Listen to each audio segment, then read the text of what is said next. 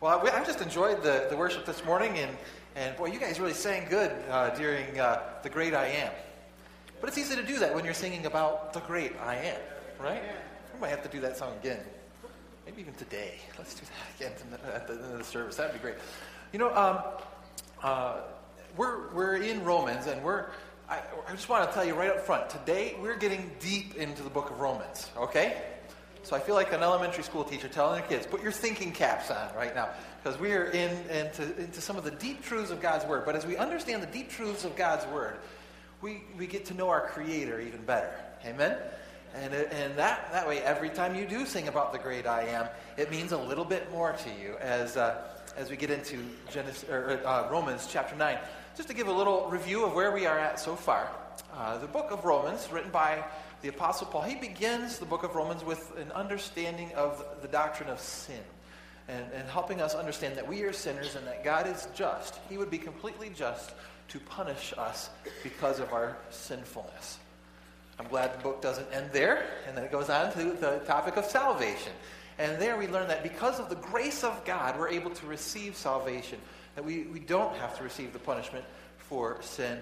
And it is by grace through faith and not by works that we do. And once that happens, once you uh, make that decision and you accept Jesus Christ, it begins a process of sanctification where, where God purifies us. He, he, he makes us become more and more like his Son, Jesus Christ. And, and uh, then he goes from there into the topic of security, where we begin to understand that when, when a person becomes saved, they become a child of God. We're sons of God. And that doesn't change. And, and, and uh, we don't lose that. And so we can be secure in our relationship. And that, that gives us the freedom to, to, grow, to grow, to learn, and to grow. Starting last week, we began the topic of selection, the idea of who, who begets, uh, becomes saved, who uh, gets chosen. And so think, who, who, who goes to heaven and who does not? Those are the questions. Can you think of anything more important than understanding that? Some of the answers to these deep questions. And, um, and so last week we talked about how salvation is individually applied. You, God chose the Jews, but yet not all Jews were actually chosen, right? Not all Jews were saved. And, and yet there were people who weren't Jewish who could become saved. And we talked about that last week. And, and uh, we learned that trusting in your good works, trusting in your religious affiliation, trusting in your family connections, all of those are false hopes. Amen? And, and so Paul now dives into even some of the deeper doctrinal truths of, of selection, or oftentimes we call it election, but that doesn't, that doesn't start with an S. So we're going to call it selection, right? Just to make it easier since all of the topics here. So with that in mind, now we understand where we are in Romans chapter 9. Let's read verses 10 through 13 together and see what Paul has to talk about this doctrine of, of selection. Chapter, chapter 9, verses 10 through 13. And not only this, but when Rebekah also had conceived by one man, even by our father Isaac, for the children, not yet being born, nor having done any good or evil, that the purpose of God according to election might stand, not of works, but of him who calls. It was said to her, The older shall serve the younger. As it is written, Jacob have I loved, but Esau I have hated. Wow, strong words here, right? And, and this is some of the deep truths of Scripture. We read this, and if you don't struggle a little bit with this passage, trying to figure out what it's getting at, then, then, then you, you've missed the, the meaning, right? And so I want to start off by explaining something here. This, this sentence, Esau have I hated. A lot of people have taken this, this verse and they've taken it to mean that God, without any rationale for it, takes some and he chooses some and says, I decide I want to love these ones. And others, he says, you know what, I just, I'm just going to decide I'm going to hate these people. And they apply that to the doctrine of election, and they say, well, then that must mean that God just randomly chooses some for to be saved and randomly chooses others to go to hell. Is that what it's saying here? I don't believe that's what it's saying in context, which is why it's so important to study the Bible in context. When we look at that, first of all, I want us to understand this, this the word hated. There's a Greek construct here that, that, that's being used to show really a, a distinction between two categories of people. And, um, and so when it says that he has hated them, it doesn't mean that he hates them in the sense that we would use the word for despise somebody, right? It's not that, that he has an ill will towards him. It's that he, when you put the words love and, and hate in a, in, into the same context like this, he's doing it to show that there's, there's a, a distinction, and that if you were to put the two together, you would look at one and say, this is a completely different category. One would be considered hate compared to what the other one is. And they say, well, that sounds a little odd. Well, Jesus used the same construct. Uh, I want to share a, a verse in, in, Luke 14, verse 26. Um, the, the concept here um, that uh, where Jesus uses the exact same verse. He says, If anyone comes to me and does not hate his father and mother and wife and children, brothers and sisters, yes, and his own life also, he cannot be my disciple. I Say, wait a minute, what? Does Jesus teach love? Well, God is love, right? In fact, Jesus, when asked, what's the greatest commandment of the Old Testament? He says, I'll, I'll do better than that. I'll sum up the entire Old Testament for you in two commands. Number one, what is it? Love the Lord your God with all your heart, all your soul, with all your mind. So love the Lord your God. That's half of the Old Testament right there. The second half, what does he say? The second is equal unto it. Love your neighbor as yourself. Jesus taught love. I mean, that, that's so clear from the beginning of his ministry to the end of his ministry, so clear that no one can say Jesus uh, brought or started a religion of hate. Right? No one could say that with a straight face. You, can lie about Jesus, you can blaspheme all you want, but Jesus started, uh, started not just a religion, but he started a relationship of love with people. Amen? So it's very clear. So we have that, that's very clear. Then we come to Luke 14 and we realize what he's saying is if, you're, if you have a, such a love for the world and you, have, and you love the things around that you're not willing to follow Christ, you have to put Christ in a category that is completely different. And so he uses this Greek construct and says, If anyone comes to me and does not hate his father and mother and wife and children, and brothers and sisters, then you can't be my disciple. What's he saying? You have to put Jesus in a completely different category. Does that make sense? He's not saying hate your family in the sense that we would say it. That's just the way it's used. And so now take that understanding with us back to Romans 9. And he's not saying that, oh, I just decided I'm going to hate Esau. That's not what he's saying.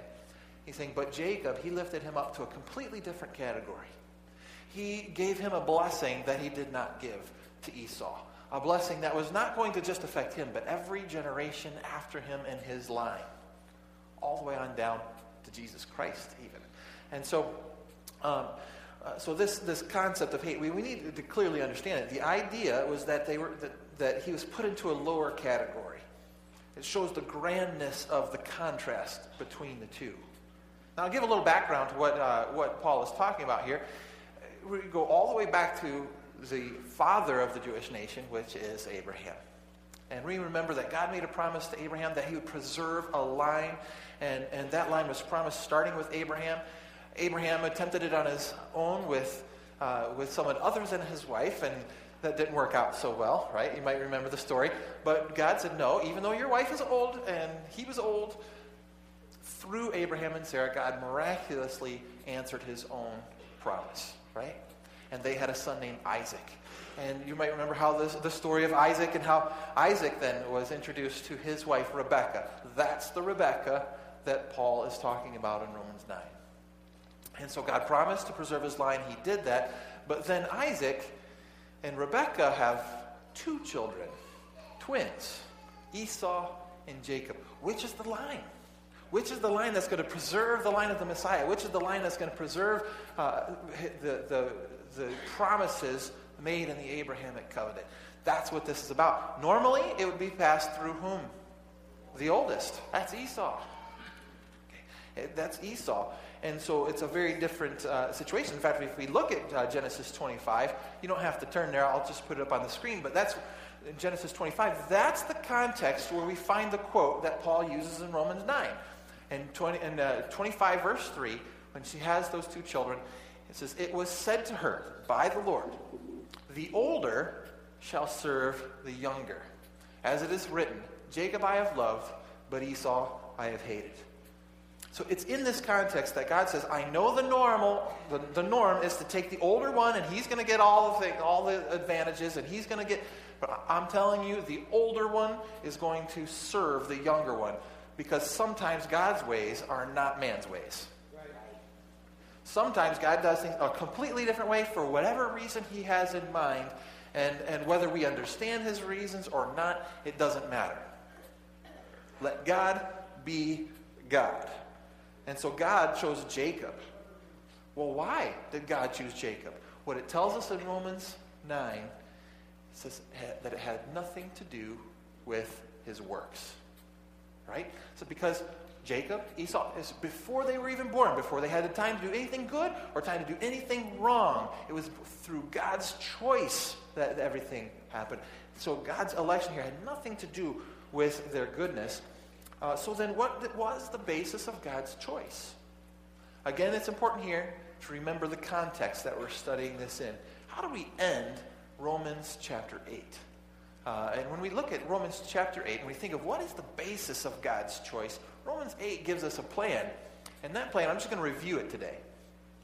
The plan started with foreknowledge. Do you remember that? Those that God foreknew. What does he foreknow? It doesn't say. But foreknowledge led to what, we, what uh, Paul calls predestination. Predestination simply means to choose the, de- the final destiny ahead of time, right? So God's plan, his eternal plan, was based on foreknowledge. That's an amazing thought when you think about it, too. That God can plan because he knows what's going to happen. Have you ever had a prayer answered where God already had to put things in motion to answer that prayer long before you ever knew there was even a problem? Why? It's because God has the ability to predict the future, right? He knows, and so he has this foreknowledge. Foreknowledge, predestination. Those he predestined, he makes sure they get a call. They're called. Then from calling to justification, from uh, those that's the salvation and justification to glorification. And so God is in charge. He has this plan. All, it goes all the way back to the foreknowledge he knows, all the way to, to the final product. Guess who's in charge of that? It's God. Right? That's the decree of God, and there's no escaping that. So there are two issues at, at play here. We have the issue of what we call the sovereignty of God, his ability, his, his ability to choose what's going to happen, and it happened. The all powerful nature of God, that's the sovereignty. And on the other side, you also have the issue of human responsibility. Don't we have to respond to God in order to receive salvation? And so you've got these two, these two issues. And so, two, I, I couldn't talk about this passage without bringing up two the theologians, Calvin and Arminius, John Calvin and Jacobus Arminius. They came down on two opposite ends of, of that issue. Um, John Calvin would, would emphasize the sovereignty of God. Jacobus Arminius would emphasize the human responsibility that we have to respond in faith. Then you take what those people say, and then people take those their beliefs to opposite extremes. Isn't, that human nature? we just see that so much. They take it to opposite extremes. So if you were to take the extreme Calvinist, I'm not saying Calvin himself, but the extreme Calvinism, he would say that God chooses who goes to heaven and who goes to hell, and we are mere puppets. Right? So no matter every choice you make, it's because it's God wrote the story, like characters in a book. Right? Um, if you take the opposite extreme, uh, take the uh, Arminianism to its extreme, then you would say that God gives us all the options, but we get to choose our own destiny. Period. So it's based on you. If you choose or not choose, and if you happen to hear the gospel or not happen to hear the gospel, all of that, it's, it's, it's just by chance in many cases. And, and, and so those would be the two extremes. And, and so we have to watch out for both of those, those extremes.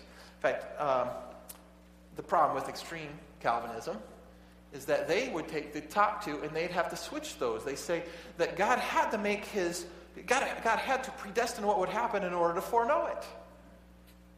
But is that what Romans 8 said? It's not what Romans 8 said. Uh, and so, so we, we, we see that that's not what, what, what's going on here. Then with the problem with taking Arminianism to its extreme is they like to take the word predestination right out. Let's just skip that word. Let's pretend like it doesn't exist. Is that ever a good idea to leave something in Scripture and just pretend like it doesn't exist? That's not a good idea. And so they would just like to say that that those who are called, if it's all up to, uh, to them whether they accept it or not. And so, what we want to do today and, and, and the ne- next couple weeks as we go through Romans uh, 9, 10, 11, we want to make sure we find that biblical balance, right? We want to balance those two that so we can see how that happens uh, according to God's plan. Now, I want to give you a warning right now. So, uh, so that way no one can say I didn't warn you. All right? If you tend to lean a little bit too much to the side of Arminianism, then Romans 9 might beat you up a little bit. Is that okay to say?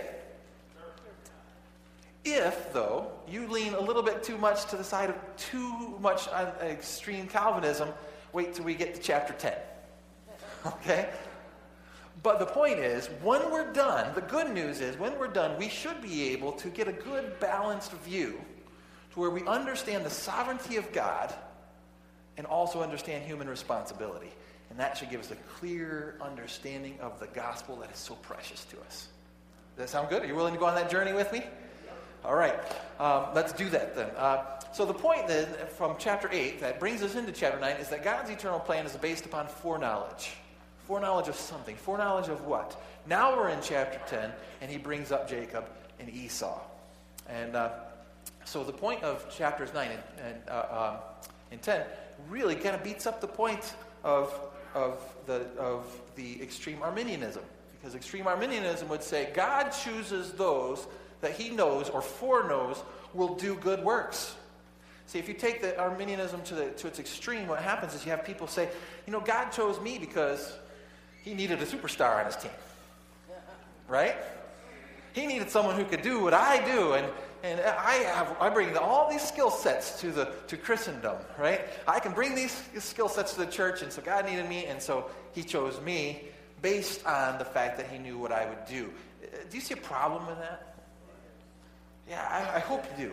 Uh, that, there, that there's, a, there's a problem with that. And, and that's why in Romans 9 he kind of beats up that, that thinking. He says, For the children, talking about Esau and Jacob, not yet being born. I don't know about you, but it's, it's hard to get, rack up a list of good works when you haven't been born yet. Right? So, not yet being born, n- nor having done any good or evil, so that the purpose of God according to election might stand, not of works, but of him who calls. So God had a plan for Jacob, God had a plan for Esau. They were very different, and, and it was not based on anything they had done yet. Why? Because in Romans 8 we learn he based his plan on foreknowledge. It's not on the works that we would do. And, um, and that's what we read in, in chapter 9, verse 11. So that brings us to the first of three principles of election that I, I want to talk about today. Three principles uh, that we find. Number one is that salvation is never based on how good God knew you would be. You know what? God, salvation is never based on how good God knew you would be. This is a humbling thought when you really think about it. In fact, let's compare Jacob and Esau, since that's what Paul does in, in Romans 9. Um, in fact, just looking at their names, um, do you know what the name Esau means? It means red or hairy. I picture him as both, right? If you actually look at some of the scriptural references, uh, he was a hairy guy. In fact, so hairy that later on, Jacob tried to imitate him, and so he takes animal skins and puts it on his, on his arms, convinces his dad that he's Esau. That tells you, he's a hairy guy. He's a, he's a, a rough and tough, hairy kind of guy. Jacob, I don't know why on earth they named him Jacob, but you know what Jacob means? It means deceiver or conniver. I mean, we name our kids names like, oh, this is hope, this is charity, you know. We never say, oh, this is my son rebellion, or this we don't do that, right? But here, they name their son Jacob. Jacob means deceiver, conniver, right?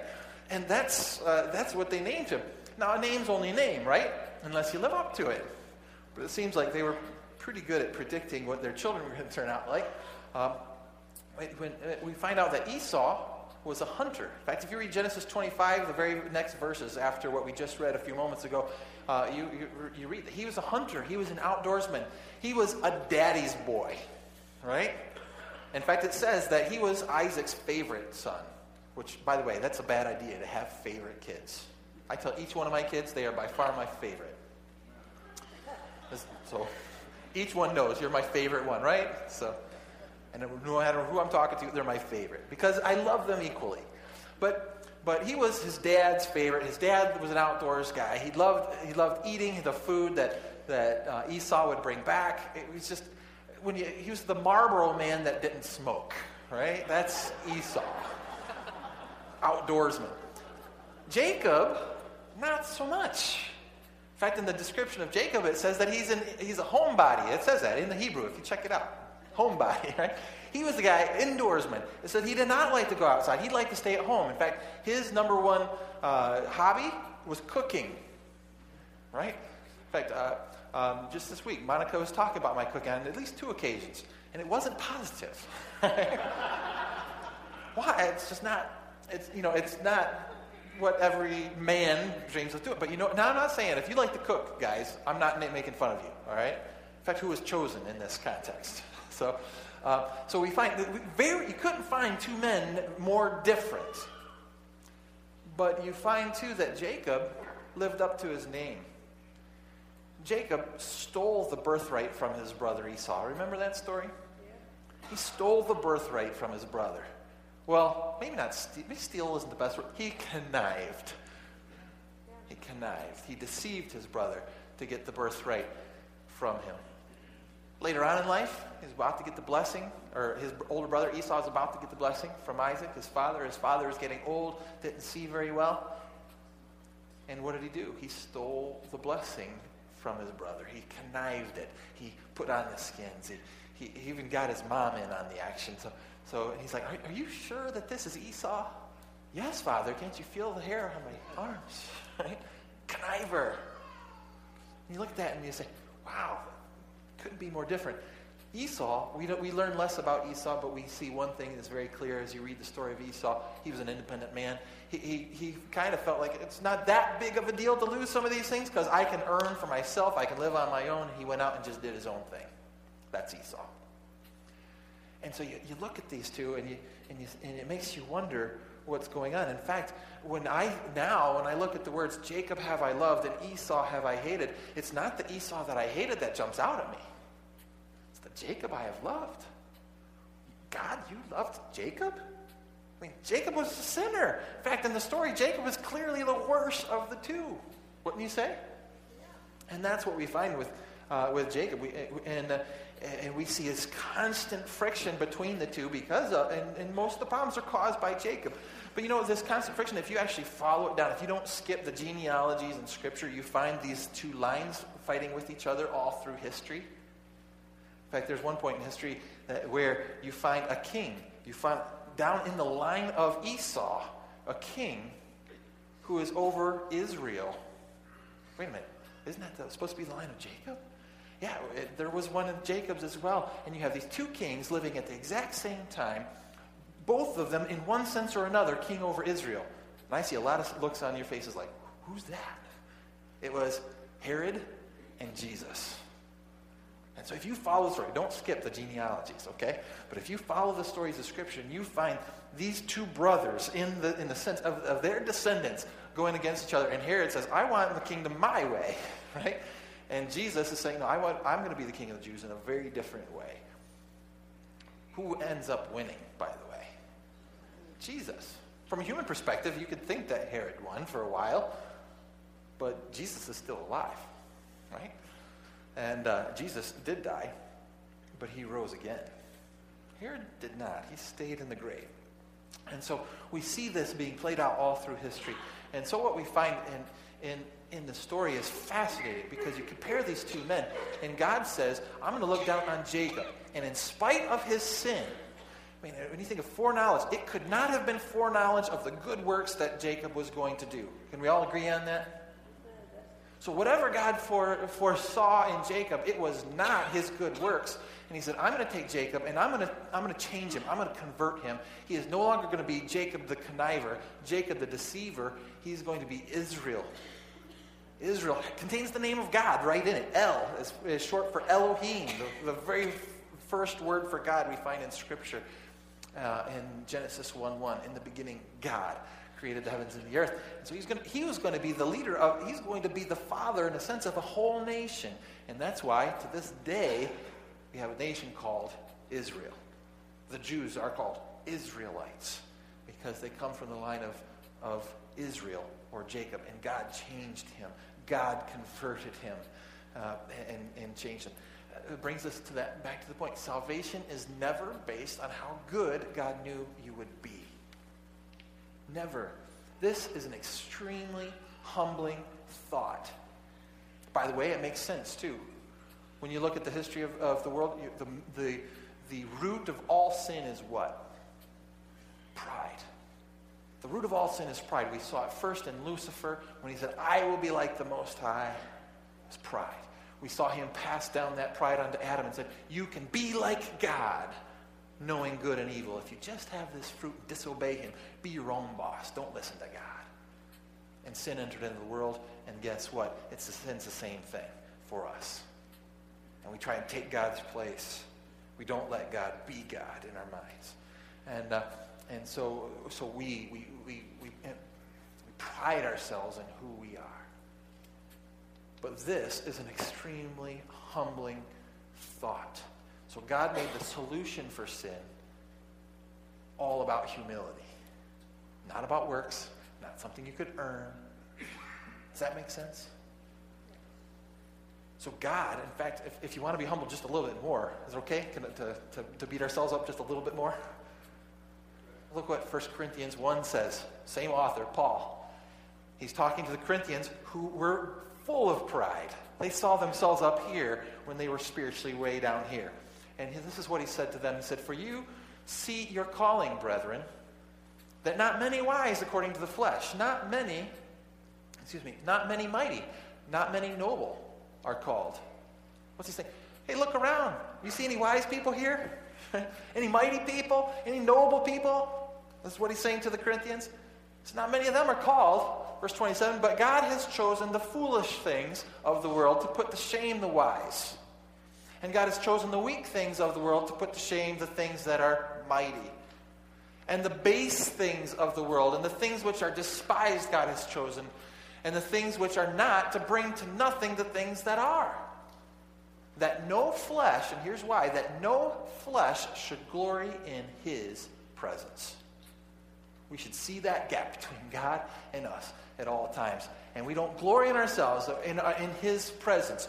But of him you are in Christ Jesus, who became for us wisdom from God, and righteousness, and sanctification, and redemption. That is, as it is written, He who glories, let him glory in the Lord, not about us. And so, so that's what salvation. God created salvation in such a way that there is no possible way to be proud of our salvation. Does that make sense? That's what God is getting at. And uh, uh, but notice that Jacob, as selfish as he was by nature, he he was different than Esau. He did indeed turn to God. In fact, um, I'm going to read Genesis 32 verses 9 through 11. You don't have to to uh, turn there. I'll, I'll put it up on the screen. We're not going to camp here. We're just going to fly through. But Genesis 32. Um, this is uh, this was written when Jacob had decided to, to restore a relationship with his brother Esau. And he saw Esau was coming and he was afraid because he figured Esau was probably mad, right? I mean, wouldn't you be mad if, if your brother stole the birthright and the blessing from, uh, from your family? And, and so he was afraid he was going to be mad. And this is what we read in verses 9 through 11. Then Jacob said, O God of my father Abraham and God of my father Isaac, the Lord who said to me, Return to your country and to your family, and I will deal well with you. I am not worthy of the least of all the mercies and of all the truth which you have shown to your servant.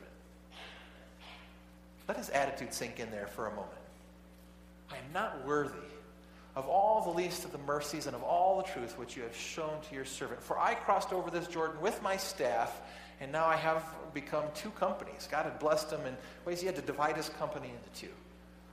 Deliver me, I pray, from the hand of my brother, from the hand of Esau, for I fear him, lest he come and attack me and the mother and with the children. And that's what he was afraid of. That brings us really to the second principle of, of salvation, second principle of selection. What we find here is that salvation does imply a humble cry for mercy from God. See, salvation, what God was, it wasn't that God foresaw good works. He was such a good person. He wasn't a good person. But what we do see in the life of Jacob, that we never once see in the life of Esau, is we see him come to a point where he recognizes, I, I, I don't deserve anything. He humbled himself. He just cried for mercy. And, and we see that, that I'm not worthy of your mercy attitude. And you know what? That's what God's saying. That's what I'm looking for. That's what I'm looking for. I'm choosing that. I'm choosing that. What a, what a different thing. By the way, this is the principle that Jesus taught from the beginning, isn't it? Isn't this what Jesus was teaching too? Uh, uh, Paul's not bringing up something new. This is what Jesus taught. In fact, in, in, uh, in Luke chapter 7, verse 40 through 47, uh, we find that there's a woman with a reputation. And you know what that means, right? So when, when the Bible talks about a woman that has a reputation of sin, of, of sin in this case, uh, it's very clear in the context. This is a woman who took one of God's greatest gifts, one of God's greatest gifts, and treated it like dirt. And so instead of it be of, of taking this precious gift that God gives as an expression of love between a husband and a wife, she turned it into something just a way of making money. Okay, so we all know what I'm talking about, right? I'm trying to say it in a, in a, in a way, understanding there are young ears in here too, right? But you, we're on the same page. This is, this is what she, who, who she was. And then she comes in, uh, she comes into the presence of Christ. And I probably should have put this in white so you could see it a little bit better. I'll read it for you. Um, but by the way, she came in, I want to say this. She came in with an alabaster jar of some kind of perfume, opened it up, poured it on the feet of Jesus, and the Bible says that she was weeping at his feet and washing his feet with her tears. Simon, a Pharisee, looks at that and says, This, this Jesus guy can't be legit. He would never let that happen. If he was a real prophet, he, he would never let that happen. That's the context. And Jesus answered and said to him, Simon, I have something to say to you. So he said, Teacher, say it. There was a certain creditor who had two debtors. It's a great parable. A certain creditor who had two debtors, people who owed money. One owed 500 denarii. That's a lot of money. And the other owed 50. That's a decent amount. And when they had nothing with which to repay, he freely forgave them both. So we understand the analogy here. Two people owed, one owed a lot, one owed a tenth of that. And, and he said, the creditor freely forgave them both. His question now Tell me, therefore, which of them will love him more?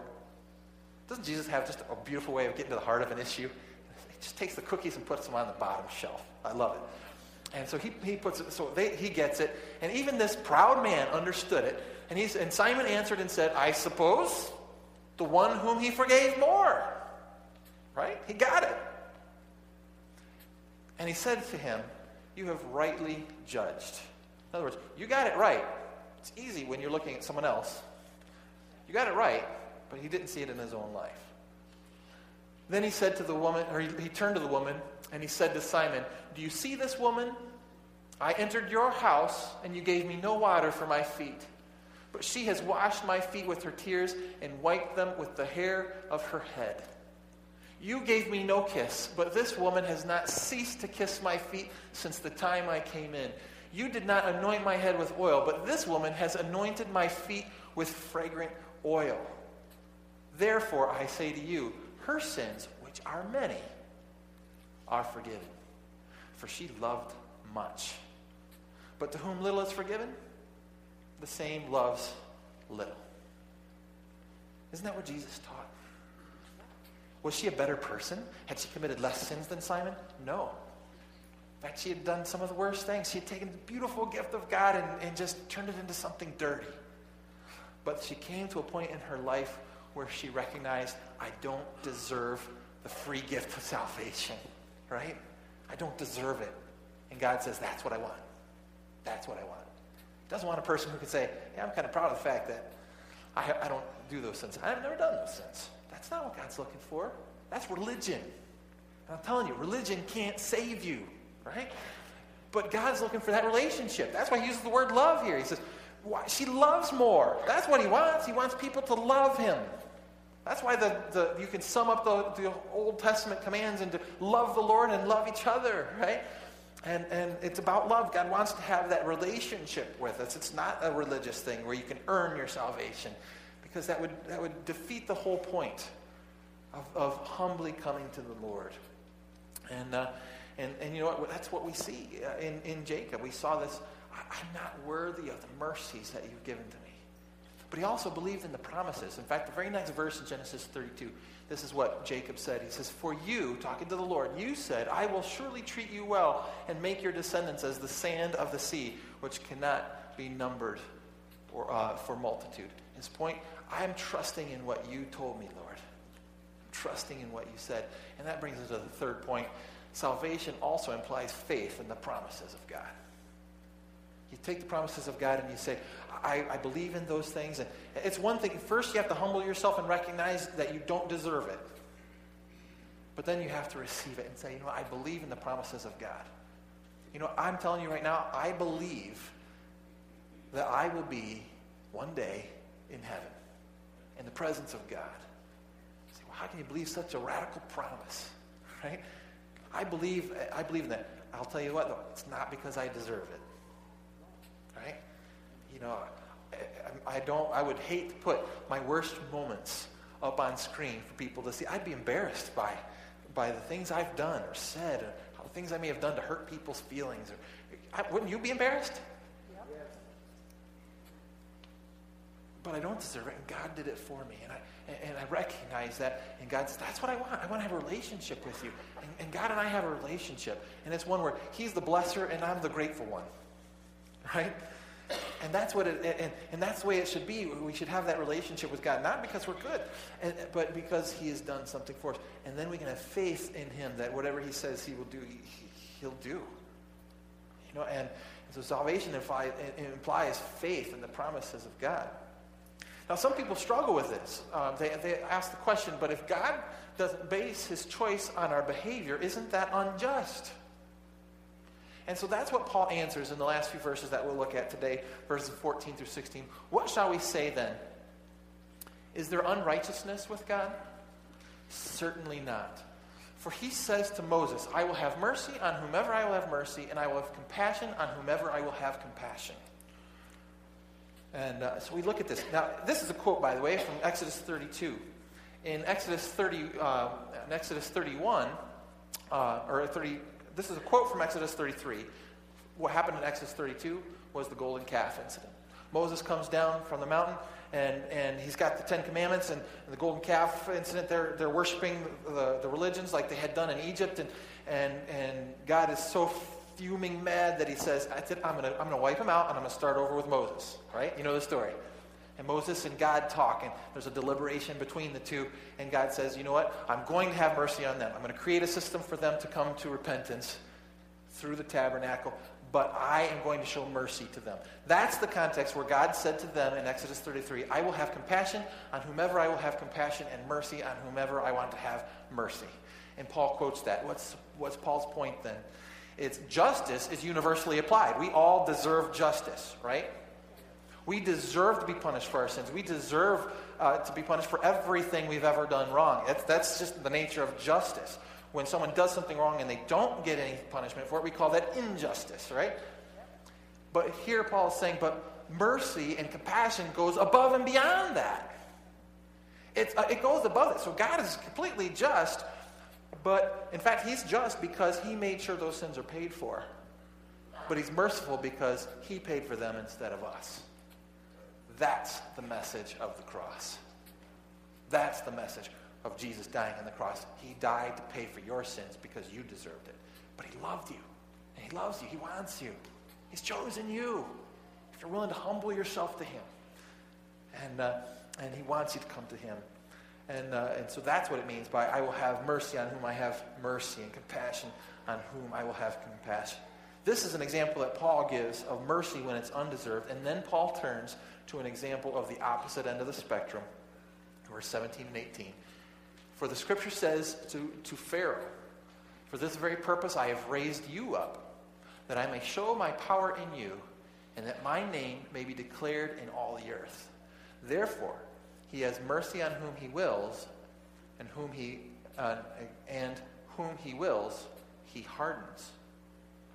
What? Wait a minute. I can understand God doing the one side of that, softening the heart of a person, helping them come to the point where they, they would understand the gospel. Um, but hardening somebody?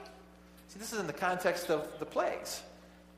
In the plagues, Pharaoh said, Who is the Lord? Who is Yahweh that I should listen to him? And God says, I'm going to answer that question, but I'm going to do it in such a public way the whole world will know the answer to it. Right? And so God begins to have plagues. And we've talked about this before. I'm not going to go into all the details of this. Um, uh, but, but God takes all of the great gods of Egypt, and he one by one, he starts showing his power over them. Oh, you worship this God? I'm going to show my power. So he does that. Five times in a row, Pharaoh says, i have had enough with this plague. I'll let, the, I'll let the Israelites go. Remember that? And then, as soon as the plague was gone, five times in a row, what does Pharaoh do? He hardens his heart and says, I will not let the people of Israel go. The Bible's very clear. Five times out of ten, ten plagues, five of those times, Pharaoh hardens his own heart. By the time of the sixth plague, he's getting a little sick of these plagues. Wouldn't you be? I mean, just read about those plagues. I would hate those plagues. I mean, I complain when it's 10 degrees outside. and and I, I haven't suffered anything like the plagues of Egypt. And yet, after five times, it's come to a point where Pharaoh is willing to let the people go. Not because he softened his heart, not because he recognized the answer to the question, oh, you're Yahweh, you're the creator, I need to submit myself to you. He just wanted them out. He wanted Yahweh and Yahweh's people out of his country, right? And so that's why we read the sixth time, the seventh time, eighth time, ninth time, the tenth time, God hardened Pharaoh's heart. Why? He wasn't done talking. Let God be God. That tells us some things too, by the way. If you harden your heart to God and you keep hardening your heart to God because in the back of your mind you think, well, I'll accept later. There might not be a later. You never know. And there could come a point where God says, I'm done, and I will show compassion on whom I'll show compassion, and mercy on whom I'll show mercy. And I will harden who I want to harden, if, if I want to as well. Was I right? This is, this is deep doctrinal stuff. But it's so true. And it, and it, it explains so much for us to understand that God is God. And that doesn't sound so deep. But when you really let it sink in, the fact that God is God is a deep theological truth. Amen? Amen? So, what does that mean for me? What does that mean for me? Three things I just want to say Number one, you have nothing to brag about. Pardon my, the vernacular there. I know that's not grammatically correct. You have nothing about which to brag, I should say. But let's just put it in common terms. You have nothing to brag about. Right? God did not choose you because he thought, this guy needs to be on my team. This guy, I need his talent. Right? God did not choose you because of that. Number two, God does not need you in order to accomplish his will. Think about that for a moment. He doesn't need you in order to accomplish his, his will. Is there anything that you can do for God that he couldn't have done without you? That's, he's sovereign. He's all powerful. He could have done it.